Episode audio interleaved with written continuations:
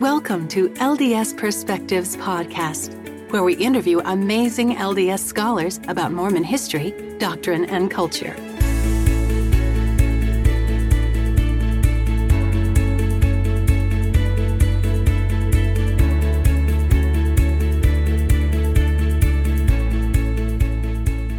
This is Laura Harris Hales, and I'm here today with George Handley to discuss his essay, Politics, Religion, and the Pursuit of Community, and perhaps a couple more essays from his book, If Truth Were a Child Essays. George, we have interviewed you before, but tell us how your job has changed in the last couple of years.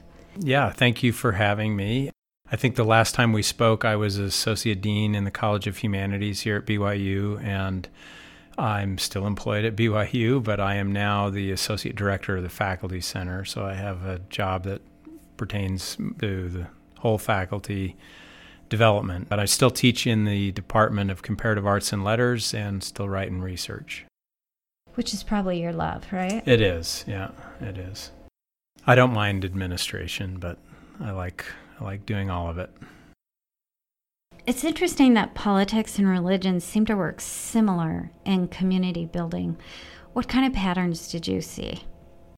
Our representative democratic form of government is ostensibly i don't I, we don't always live up to this but we believe in the value of every voice every vote right every vote is only supposed to count once and it's supposed to be equal and we believe that it is important that we are inclusive of a variety of perspectives. That's similar, right? There's a description of um, inherent human dignity that's in, in secular political systems, and that borrows from a lot of the language from different religious traditions. Certainly, in our tradition, the opening lines of the family proclamation that every person is a beloved son or daughter of heavenly parents is an important uh, stipulation that that requires me to regard other people with inherent dignity and with care and reverence, so that I am not dis, you know categorically dismissive of those those individual people. Um, I think both religious and political communities require that kind of respect. Now, the problem is that we have a very factionalized society right now, and we're more polarized politically than we've ever been. And so it's become very common for us to be very disrespectful, uncivil, and dismissive of people whose views, you know, are opposite or very different from our own politically. And that runs very counter to what we understand is our obligation as Christians, but I would say also as citizens of the United States. You know, I, I, I don't I don't want to equate religion and politics, obviously, but I think I think in both cases, as a Latter Day Saint and as an American citizen, I have an obligation not to be dismissive, not to be disrespectful, not to be uncivil. In some cases, that's extremely difficult, right? Uh, when you're facing a political enemy or facing someone whose views you find very offensive, that's a real stiff challenge. But we have an extreme urgent situation right now where we I think we have to work on that. In fact, you started your article by stating that you admire those who speak up and speak out. Mm-hmm. You see a need for greater participation.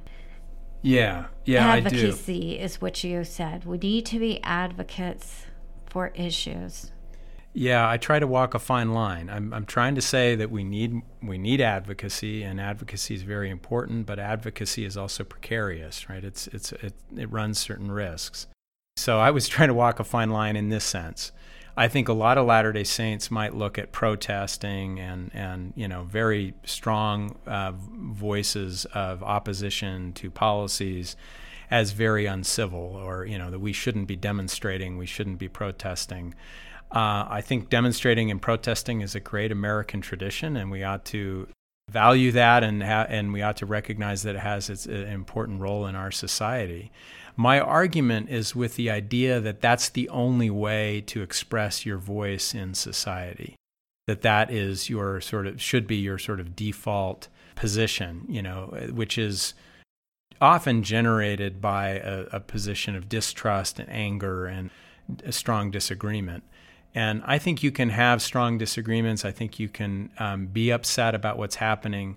But I, I hope we're not just reactive. I hope that we're more proactive in the way that we see ourselves as citizens of a city and of a state and of a nation. And I, my experience in attempting to be proactive myself is that there are a wide variety of ways in which you can exercise influence in your society for good. Certainly, voting is number one, right? And, and we have very poor voting rates. So, I mean, I think that should never be taken off the table, is probably the most important thing we can do.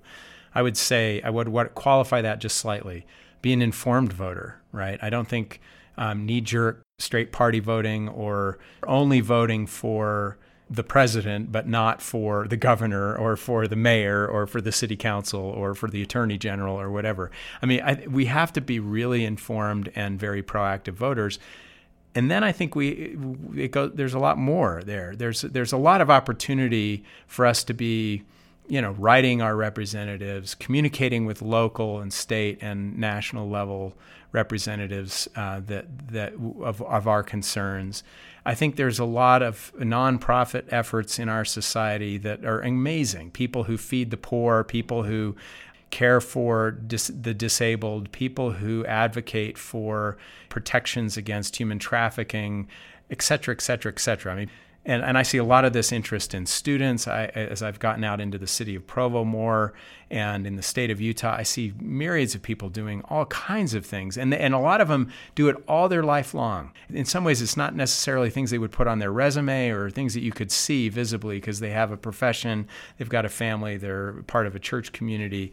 They are just never stopping their involvement in civic outreach and working with public schools, you know, parent teacher associations. There's just all kinds of people doing those kinds of things public humanities and the arts, historical societies. All of this has a really valuable contribution to the health of a democracy and to the health of society. And I hope that people, you know, especially when I'm teaching my own students, but I hope everyone understands that there's, you know, if, if you think of civic involvement as I either have to get really angry about something to the point where I'm willing to protest about it, or I'm just not going to vote, right? I mean, I, I, I sometimes feel like that's that's where people think their options lies. That it's just either total apathy or it's just rage, right? And there's so much in between that I that I think is really where we ought to invest our energy and time.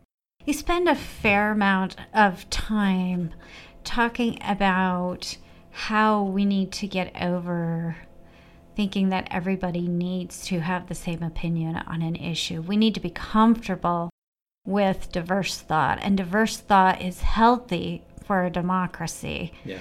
And even at the students that you've worked with, you said you've seen that they have a discomfort for new ideas and they need to be able to embrace those new ideas even if maybe their family traditions were different. Do you want to speak to that?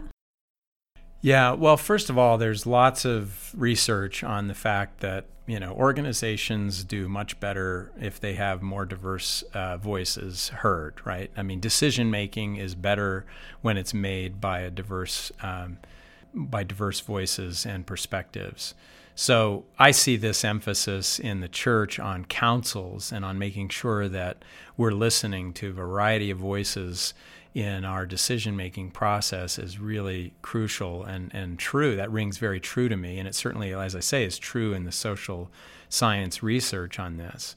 I just think we make better decisions when we're listening more carefully to one another. It also is very vital to the feeling of belonging, right? I mean, if we're interested in creating that feeling, if that's something we're seriously engaged in, and honestly, I don't think we're very seriously engaged in it because we're too factional. We're too sort of tribal in our feeling that it's really only about me and my group and my point of view. If our goal is a kind of meaningful sense of belonging, that has to start at the very least with I've heard you, I see you, I know who you are, and I value you, even if you and I have strong differences of opinion about.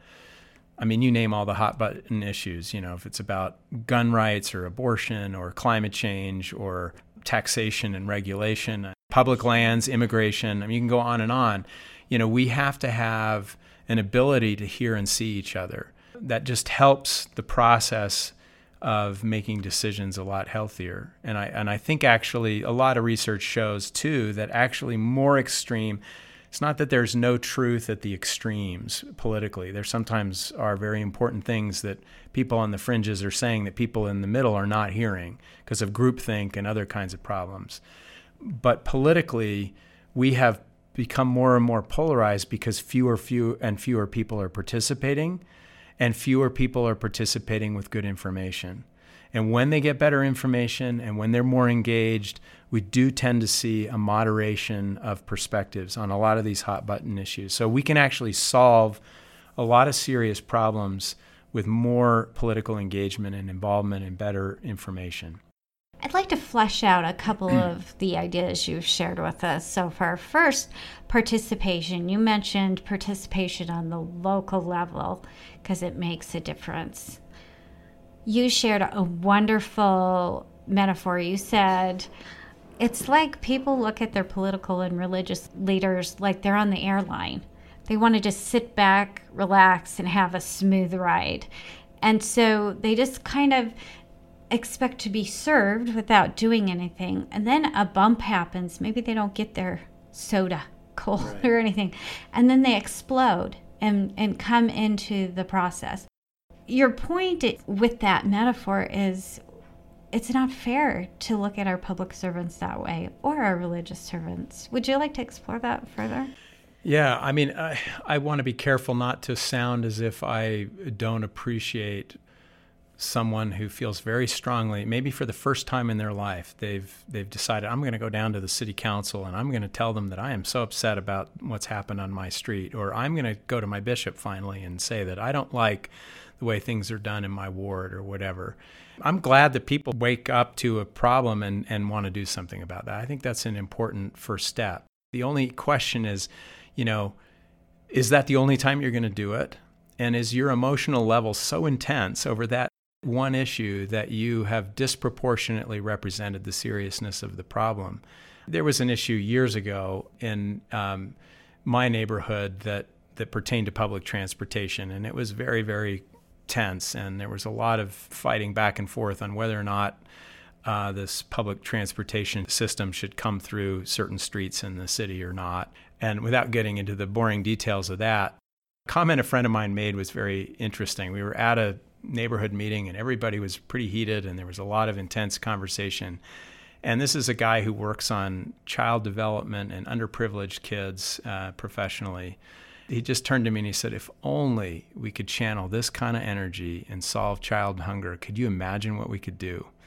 You know, I thought that was a really astute remark. We sometimes get too emotionally focused on, on something that, that maybe is valuable or it's a serious concern, but it's not as serious and it's not as global or uh, morally serious as maybe we might think we do tend to just sort of rush to judgment that someone is to blame. Someone has intentionally just messed up in the worst kind of way or manipulated us in the worst kind of way to make things go wrong for us. And, and my experience in being an administrator at BYU, being a, in different church leadership positions and also being on the city council. I know I don't want to sound like I don't want to sound like an apologist for all bureaucrats because bureaucrats deserve criticism and they deserve vigilance.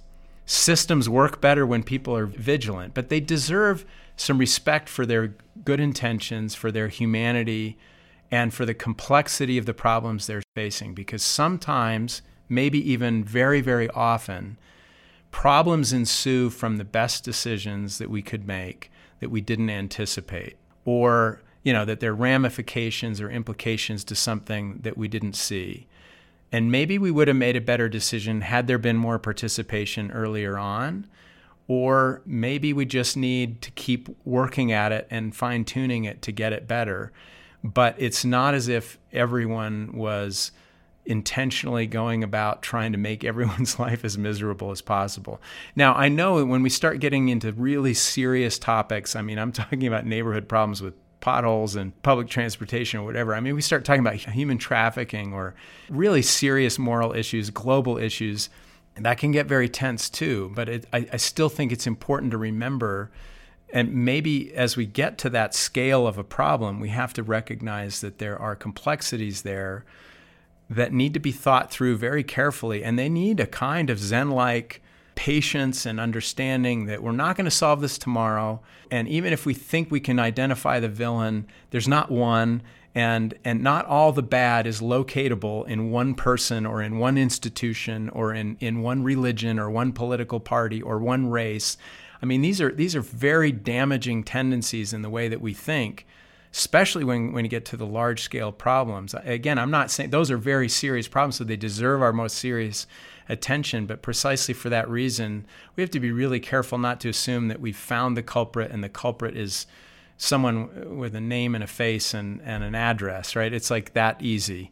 And I think our culture has sort of adopted this attitude of profound distrust towards institutions, profound distrust towards leaders, and again, lots of good reasons for that distrust. But when that's our knee jerk sort of default position, and there isn't that proactive work that's supposed to be the part of making any institution work well, I, I think our criticisms are actually going to just exacerbate a lot of problems rather than help them.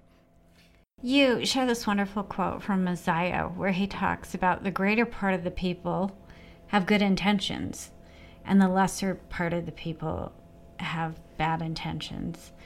What were you getting at by sharing that quote? That's based in part on uh, research that a good friend of mine, Keith Allred's done for many years about political participation and and what I understand is that I mean that that scripture really describes confidence that the majority of the people most of the time are going to choose what's right. The problem is in our society, when you look at, okay, the majority of the voters voted in favor of X, whether that X is a candidate or a, a, a, bill or whatever it might be, or a bond, if you actually look at what is the percentage of the people who voted, you're not actually talking about a meaningful majority uh, uh, at all, right? You're talking about a majority of people who voted, which is a very small number compared to who should have voted and, and what we might have had as a result before we move on and apply this concept to our religious participation mm-hmm. in life, I want to know what was your goal in writing this essay? What did you want the reader to take from your your writings? What was your message? I wanted to stress the importance of community. I wanted us to remember that our goal is is bigger than victory of our cause uh, whatever that might be. That, it, that we're trying to build, a, um, in the case of religious work, we're trying to build the kingdom of God. In, in, in democratic work, we're trying to build a good society uh, that is allowing maximum levels of human flourishing for everybody, right? It's not a winner takes all kind of mentality. It shouldn't be. It should never be about vanquishing. Uh, somebody else, um, but but sort of trying to win hearts and minds. And I think maybe I'm concerned about the growing level of incivility in our society and the growing level of factionalism. And I think that is a problem both in our, in our broader American culture, but I think it's it's seeped into and become a problem in our church culture that we have to be very vigilant about and make sure that we understand what the differences are between politics and religion you know, political ideology and theology. Those are very, very different things. Um, even though as I try to tease out a little bit in the essay, they do have an important relationship. And we have been called upon by our church leaders for good reason to be a voice in our community because of our faith. But part of what our faith obligates us to do is to be civil and to be caretakers of everyone, to be brothers keepers to everybody, not just to our own kind or our own like minded community the call to being civically to be civically engaged uh, in in the church and to be engaged in a good cause in the scriptures is quite a bit bigger and harder and more demanding of our Christianity than we think. And sometimes we make the mistake of almost putting our Christianity aside and saying this is wartime. This is about getting a victory and I think I think we have to be really careful about that. It seems like it's probably easier to compartmentalize like that in uh, political situations rather than in church situations. Let's segue now okay. to another essay that you wrote called Waiting on the Lord or Sustaining Church Leaders. What a timely thing to write about. Mm-hmm. Was there something, a specific incident that inspired this essay? Or again, was it just thoughts you'd had that you'd been mulling over for a time? Well, I think it's been uh, this whole moment in the church uh, in the last several years of um, increasing alienation and in some cases uh, departure of some of our younger members from the church. I've seen a lot of students and former students who've who've left the church out of disillusionment over a variety of issues, uh, but certainly there t- as a tendency to to be pretty high up on that list, a feeling of disillusionment with church leaders and church authority. Unfortunately, and, yeah. I have seen this in my community among my contemporaries, mm-hmm. and I'm not the younger group. Right. I'm the right. so middle yeah. aged. Yeah. And it's really disconcerting yeah. because they do feel disenfranchised. Yeah. And they don't quite know how to talk about their concerns without being labeled and ostracized. Yeah. I think that's goes back to that principle of making sure that we're listening, right, and that uh, uh, we're making sure that a person who has a perspective that's different from ours feels heard, feels seen, feels valued. I want to talk about in this essay and in the book uh, generally about what I think revelation is and how it works and why it matters. But I'm not interested in launching an argument uh, in defense of the infallibility of church leaders. I don't think that's the the appropriate response to criticisms of church history or of different issues. I think the, the appropriate response is to listen to the specifics, right, of what's well, being I discussed. Think, yeah, I think it's inherently not empathetic. Mm-hmm. And and that's what yeah. people who have questions want is empathy and understanding. Right. They want to be heard, they want to discuss it, they don't want to be silenced. Right. And right. they don't want to keep quiet cuz then they can't work through these questions in a safe environment.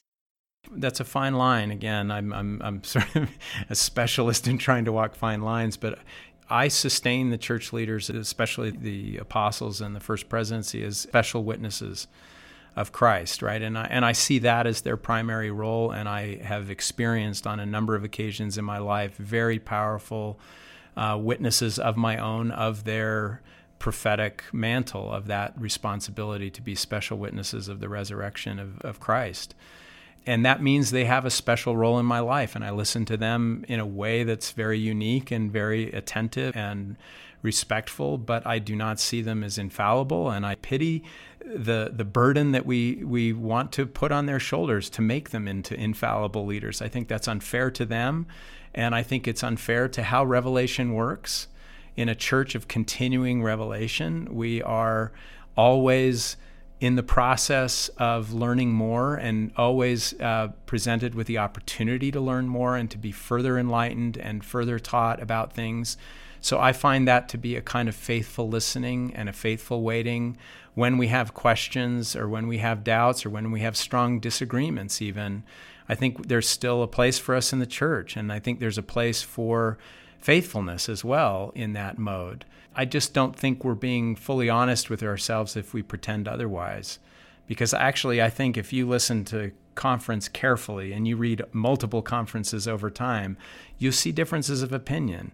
And you'll see that there are ways in which you can be selective about who you are listening to most attentively and who you're ignoring. And you're not being faithful in the fullest sense if, if you're being that selective. Um, so I do think there it is actually a position of faithfulness to be willing to wait and not rush to a judgment about what you think the definitive answer to a particular problem is or a particular issue.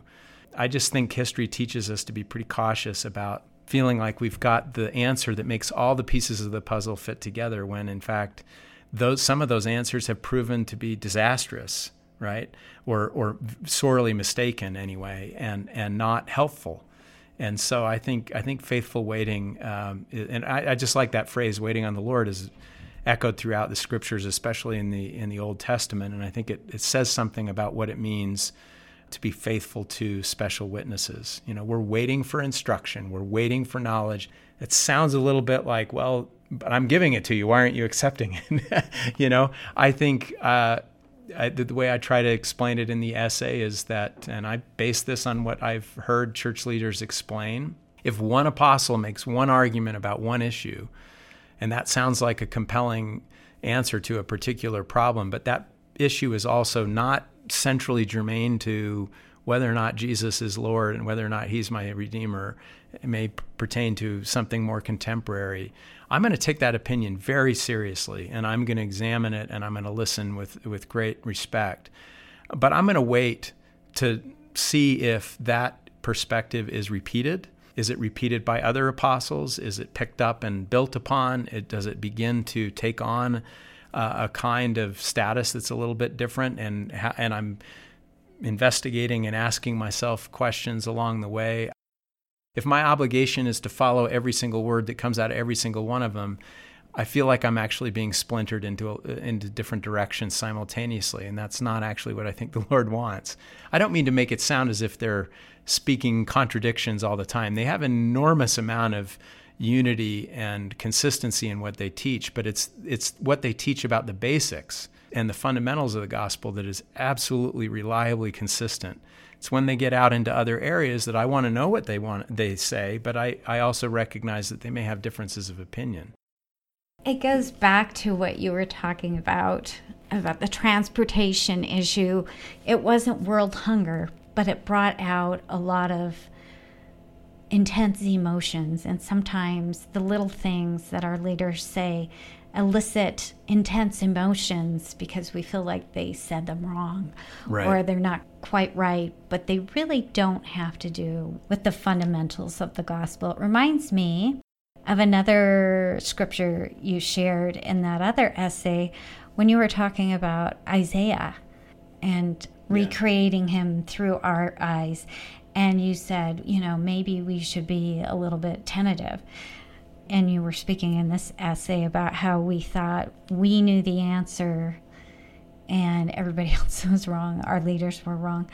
I know that when someone is experiencing cognitive dissonance, there's a human urge to resolve that dissonance. Yeah. So it goes against human nature to wait.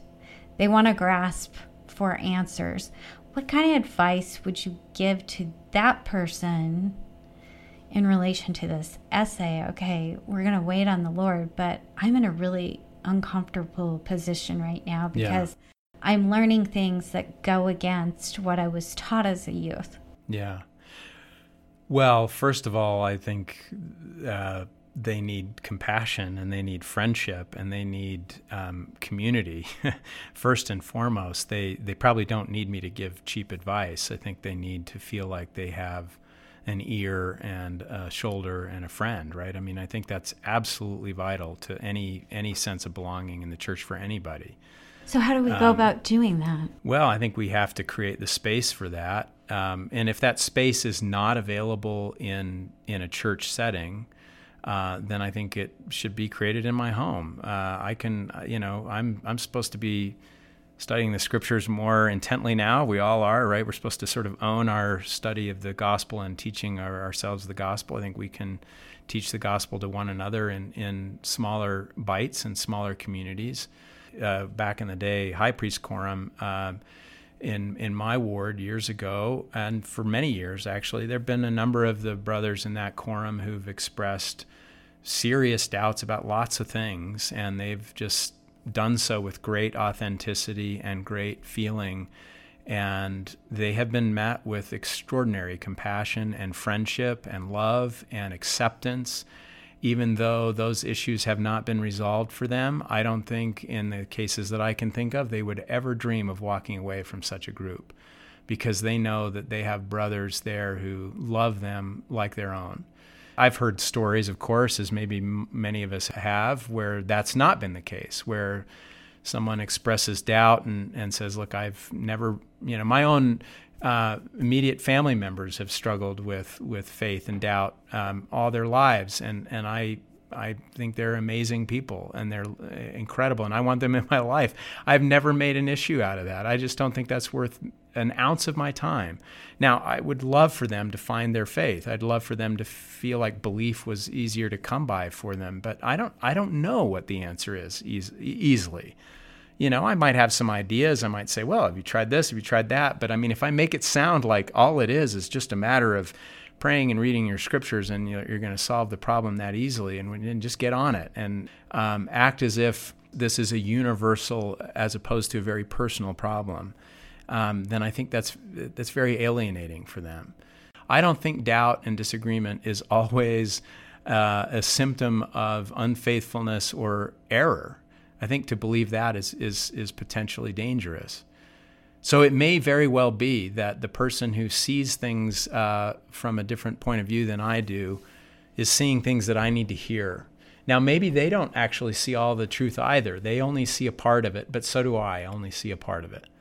So we need each other, right? Because truth is multidimensional, so it needs multiple perspectives to see the whole of it. And there's something I can learn from my enemies by loving them. There's something I can learn from people who strongly disagree for, with me. There's people, other things I've learned from atheists and from people of every religious tradition, um, both in person and books I've read over the course of my life. I mean, I, I, if I'm serious about loving truth, I need to be gathering it, right? And listening for it and trying to find that common ground rather than uh, expending all of my energy trying to keep things bad, erroneous ideas away from me. I mean, I quote the scripture that says, you know, we are we are commanded to cleave unto all that is good and to forsake all error. And it's so it's a two-pronged task. It's not just about identifying error and shoving it away, but it's also about finding truth and embracing it or as um, Mormon says, lay hold of every good thing. Be that intent on gathering truth that you'll you'll take it wherever it comes. And if if that's my approach, then I think I'm I'm more likely to be inclusive. F. Scott Fitzgerald is famous for saying this, but this has been said by a lot of different people in different ways. But he said the sign of true intelligence is being able to hold two contradictory ideas together in the mind at the same time. And I think that's actually what a kind of waiting is. I think that's actually a, def- a good definition of faith, is when we we hold that together and but the thing is that holding together is a cause of some suffering maybe even a lot of suffering for us sometimes and if we don't have a community we don't have fellow mourners who mourn with us or suffer with us, then it's a lot harder to do. So if we have people who say, I don't understand your situation, I don't have easy answers for your situation, but I feel your pain, I'm with you, I love you, and let's just take this journey together, then even if none of those issues get resolved, we don't feel alone. And I think actually you know, there's probably some sense in which a lot of people who leave leave because they feel alone. Um, I mean, I don't mean to say they don't have real issues, but I think the fact that they have those issues made them feel alone because they couldn't find compassionate ears or compassionate hearts to, to meet them with that problem. Another essay, which is also the title of your book, If Truth Were a Child, which is so thought provoking. Tell us about that title. Well, that, that was uh, based on uh, the story of King Solomon and the and the two mothers who were arguing that they were the true mother of the baby, and Solomon comes up with this brilliant idea of a morbid idea of splitting the baby in two with a sword. So I was sort of playing with the idea that if we thought of truth as a child, we would be less likely to want to see it divided because the true mother, right, the real mother in the story, is willing to sacrifice the baby to the other mother in order to keep it whole. So she cares more about respecting the integrity of that living being than about whether or not she gets to possess it. That's really profound to me. I mean, it says something about the danger of wanting to possess something so badly that you would divide it in order to have it, right? Which is what the other woman is willing to do which is absurd, right? I mean, the story sort of highlights the absurdity of her position that she's willing to hold half of a baby, which is nothing, right? Of course, I was sort of playing with the idea at the very end of the essay that, of course, truth comes to us in, in the form of a child in Jesus, right? That this is actually um, a pretty serious uh, symbol that we should be thinking about, that, that truth is, is not to be handled uh, lightly or to be owned or possessed um, at, at, the expense of cutting ourselves off from other people or and, and there is a kind of violence to that possessiveness that I think the story highlights. So I just I was just sort of playing again with this idea of sort of you know truth being more dimensional, um, multi, more multifaceted than we recognize, and the scriptures are very clear on this point. Our thoughts are not God's thoughts. Section one of Doctrine and Covenants makes it very clear. It's like one of one of God's first messages to us is be really careful not to worship a God after your own image.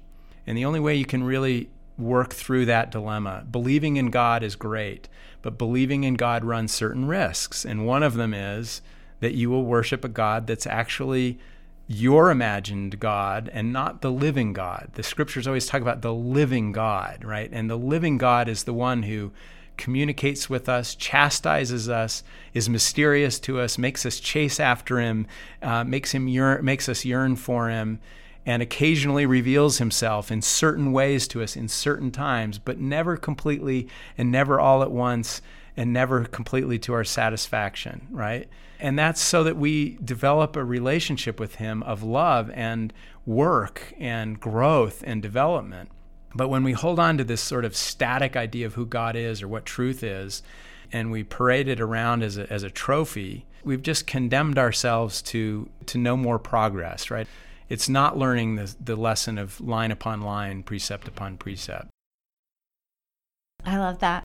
My husband and I were talking about the title of the book. He goes, What does that even mean? And this was before I read your essay and the story of Solomon.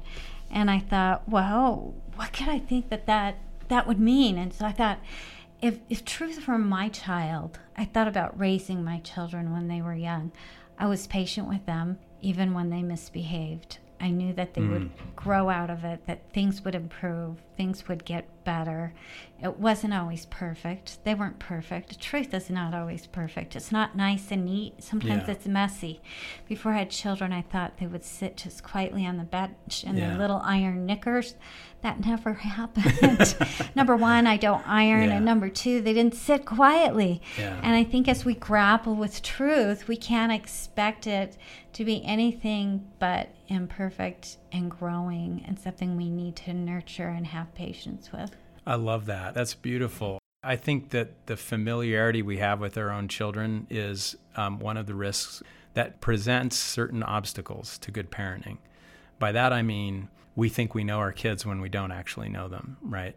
And that's where a lot of parent child conflicts come from right it's like the parent says no i know you and i know what's right and and you got to do it this way and the child's like i'm an emerging changing growing being and uh, I'm different than I was just a week ago, and the person you think I am is not the person I am now. And so there's you a know, real. And it's beautiful as yeah. it grows and changes mm-hmm. as well. That's what I try to tell people. My testimony now is not the same as when I was grappling with issues, and it's a beautiful yeah, thing. I like Such that, a yeah. beautiful thing mm-hmm. when your child grows up and is mature and has overcome these obstacles that you struggled with them yeah. all those years. And and and you, when you get to the point where you allow your child to teach you things about yourself and about them that you didn't know, then I think you're into a stronger relationship. But that you notice is not the controlling parent, it's not the possessive parent, it's not the demanding parent that says you've got to do this or you've got to conform in this way because of my needs. In the same way, we think, well, if I love God and believe God and I claim to everyone, uh, proclaim this openly, that's sort of I've done my job but we run we run the risk of damaging and hurting the very truth that we are defending in the way that we defend it impatiently or with rash judgment or with possessiveness or with anything but charity and faithfulness and long suffering. And part of that is acknowledging that there are limits to what we actually know about the, about God or about truth right? And this is part of the paradox we were talking about earlier. I mean, I want to be a defender of the truth. I want to proclaim the truth. I love missionary work. I talk about that in the book too. I believe in bearing witness, but I, I think we have to do so with a certain kind of humility and a certain kind of expectation that there are things we are going to be taught about the things we think we know the most that we were really mistaken about. That's exciting and that's beautiful, as you put it. And it's something we ought to expect and look forward to rather than fear, right? I mean, it's but it's a natural emotion in us. To, nobody likes to be corrected, and no nobody likes to have a child come and tell them that hey, you you really kind of blew it back then. You know that oh, was, we've all heard that one. you you didn't really handle that the way you should have, and and just to sort of zip your lip and say, okay, I I, I need to hear this. Every leader has that struggle, right? When when a if it's a church leader, if you're you know relief society president or bishop or whatever and somebody's coming to you and saying I, you know that meeting was not a good meeting. That did not go well and here are the reasons why. And you think well do you have to be that blunt? Did you have to ruin my day that way? And then the more but if you think about it charitably maybe maybe there's a lot if not at least a little there that you can learn from and grow from because someone was bold enough to speak speak their truth and their perspective of it right? And to help you sort of shake yourself from this easy assumption we all make that you know the way I see the world uh, naturally is just the way things really are. That's just simply not true. Thank you, George, for writing these essays on community building. It's kind of a tricky issue for all of us. And I love how you address how we build communities in uh, civic situations, ecclesiastical situations and family situations. I need to give a shout out to our listener, Cami Nielsen, who requested that I do this interview with George Handley. She told me she was on her second time through reading this collection of essays, If Truth Were a Child, and that your thoughts speak to her. So thank you for spending oh, this time with us. Thank you very much. It's my pleasure.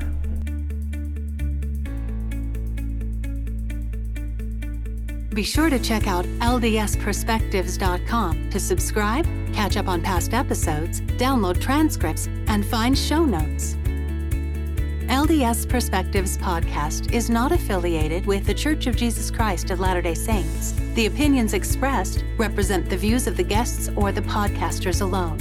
While the ideas presented may vary from traditional understandings or teachings, they in no way reflect criticism of LDS church leaders policies, or practices.